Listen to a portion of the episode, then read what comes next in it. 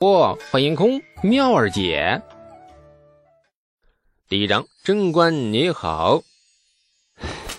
李素在挨揍，对，没错，一根黑紫色的藤条抓在李素他老爹的手里，被抡的那是呼呼生风，劲气四射，颇具万马军中斩上将首级的气势。一记藤条挥下，狠狠落在李素的后球子上，也就是屁股上，发出了啪的一声脆响。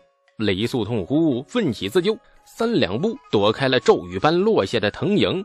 那围着家里唯一一张破旧的桌子呀，和老爹是左右盘旋。哎，瓜怂，你给我站住！我我抽不死你！哎呀，老爹喘着粗气，恶狠狠地瞪着李素。李素当然没站住啊，隔着桌子就叹气：“哎呀，哎爹爹爹爹爹，你能不能讲道理啊？”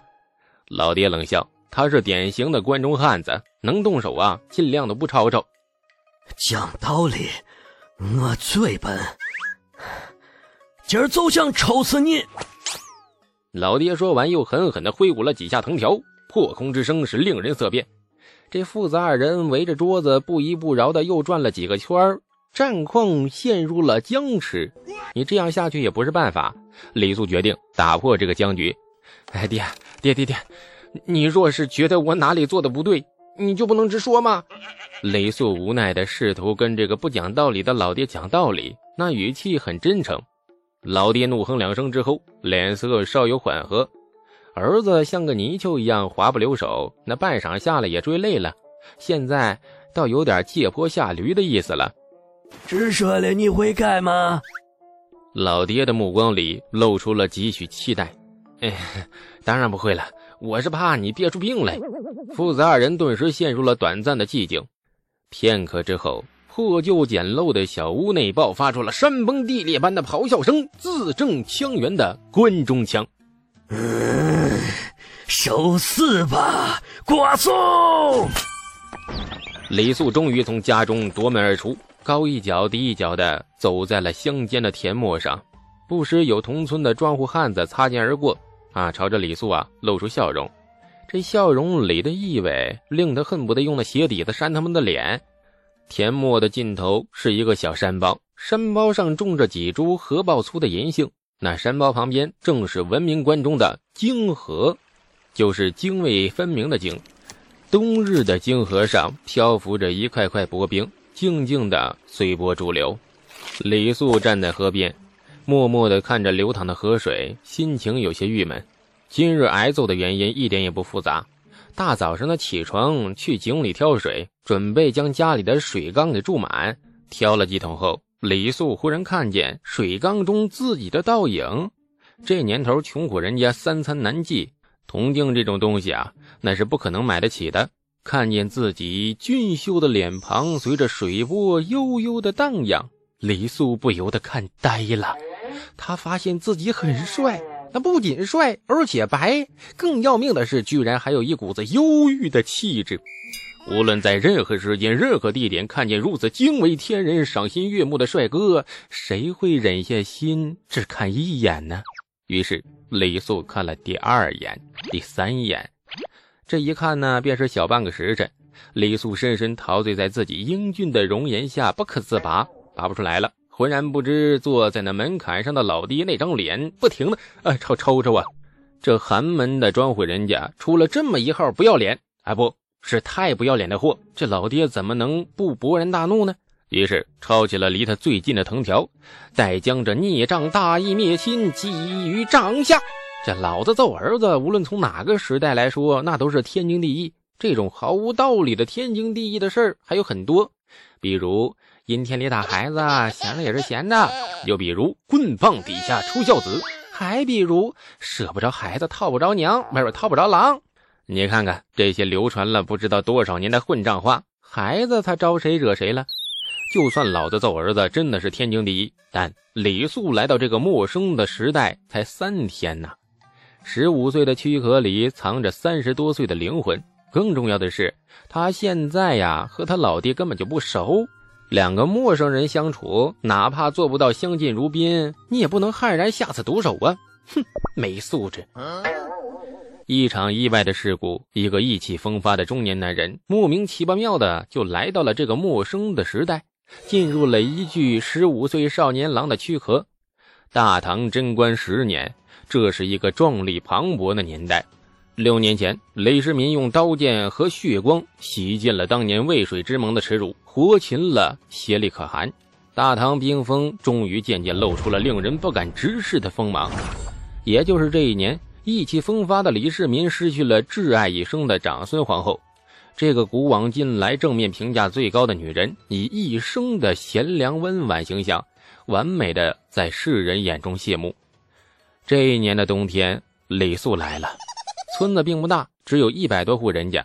它地处泾河下游，属于泾阳县所辖，离着都城长安很近，只有六十里左右。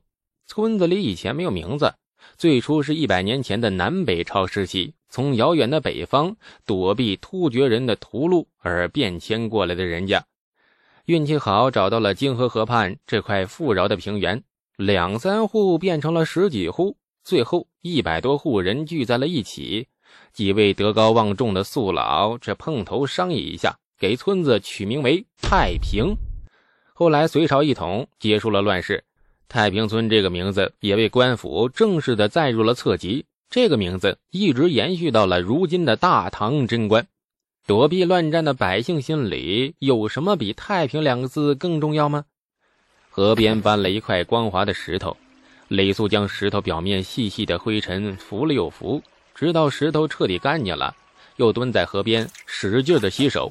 做完这一切之后，李素才坐在石头上发呆。他脑子里很乱，他依然不适应现在这副年轻的躯壳，总觉得浑身别扭。无可否认啊，这是一具健康的身体，年轻有朝气。可以肯定的是，没有抽烟、嗜酒、贪色之类的坏毛病。除了稍微有点瘦弱，比他前世那个被烟酒美色掏空的身体，那不知道要好了多少倍。然而，他终究还是太陌生了。从自己的身体到触目所及的一草一木。再到整个在李素眼里看起来比原始社会好不到哪里去的纯农业社会，这陌生的仿佛在梦境中一般，自己似乎只是一个过客，冷眼旁观世间的一切悲喜。沉浸在复杂的思绪中，李素不知在河边坐了多久，直到渐渐暗沉的天色笼罩在苍穹之下，李素终于醒过神来。抬头看着天色，叹了一口气，然后站起身。虽然摊上这么一个没有礼貌、没有素质的老爹，但是终究父子相依为命，总不能把他饿死呀。不情不愿地回到家里，李素小心地侦查了一下敌情，发现老爹合衣卧在床榻上，也不知道是睡了还是没睡呀。李素的爹当然也姓李呀，名字叫李道正。很奇怪。寻常庄农汉子竟然有一个如此有内涵、有文化的名字，这是一个很大的疑点。李素一度怀疑自己的出身一定是富贵至极，只不过老爹那个显赫的家族为了考验他的品性，故意带着他住在这个贫困潦倒的庄户人家里，只等他完成苦其心志、劳其筋骨、饿其体肤，然后嗝屁了等诸多考验后啊，再把他直接接回去，享受荣华富贵。从此过上了带着狗腿子强抢庄户人家女儿的美好生活。三天后，李素发现自己真的想多了，美好憧憬的破碎令李素是泪流满面。这是一个破败的家，很穷很苦，甚至可以用家徒四壁来形容。简陋的床榻，破旧的矮桌，一具用来耕田的破犁头，还有一个磕破了边的铁锅。两只陶碗，两双筷子，这些便是组成一个家庭的全部。你说实话啊，李素真觉得老爹应该好好反省一下自己，为什么一个快四十岁的男人会混得如此失败？就这点家当，似乎连路边的叫花子都能够挺直腰杆，在父子二人面前充大款了。家中没有女人，据说母亲在生李素时难产去世，从此父子二人相依为命。老爹也没有再娶的想法，那想法可能是有过啊。不过家里面这凄惨的光景，再加上李素这个十五岁高龄的拖油瓶，也怕是没有女人愿意嫁过来吧。真的应该感谢老爹，没趁李素襁褓之时把他这个拖油瓶扔进井里后再取，足可见庄户汉子是多么的仁义厚道。想到这里，白天挨了一顿揍后的怨气莫名的消失了不少。不消也不行啊，毕竟是他的亲爹嘛，把他扔到井里报复，未免太没有礼貌了。端着一只陶罐，李素叹着气走到了米缸前，开始准备做饭。揭开了米缸的盖子，李素的脸色就变了，里面空空如也，一粒熟米也找不到。贞观十年，关中大旱，粮食欠收。虽然官府和主家将粮租一降再降，庄户人家还是衣不果腹。李世民领着满朝文武在太极宫前焚表祭天，哭着喊着求老天爷、老天奶给个面子，施舍几滴雨露，求到动情之处啊！这君臣一千多人嚎啕痛哭不已。啊！皇帝是天子，是老天爷的儿子，但是李世民很有可能是老天爷隔壁家王叔叔生的，所以老天爷不打算给李世民这个面子。这也就直接造成了春播还没有开始，李素家已经断了粮。站在了空荡荡的米缸前，李素的脸色阴沉不定。哎呀！我生得如此英俊白净，家里却断粮了。李素脸色难看的喃喃自语。尽管两者毫无因果逻辑，但这就是李素现在的心情。活了两辈子了，李素终于遇到了粮食危机。这就是穷人的无奈，生存已经成了最大的问题。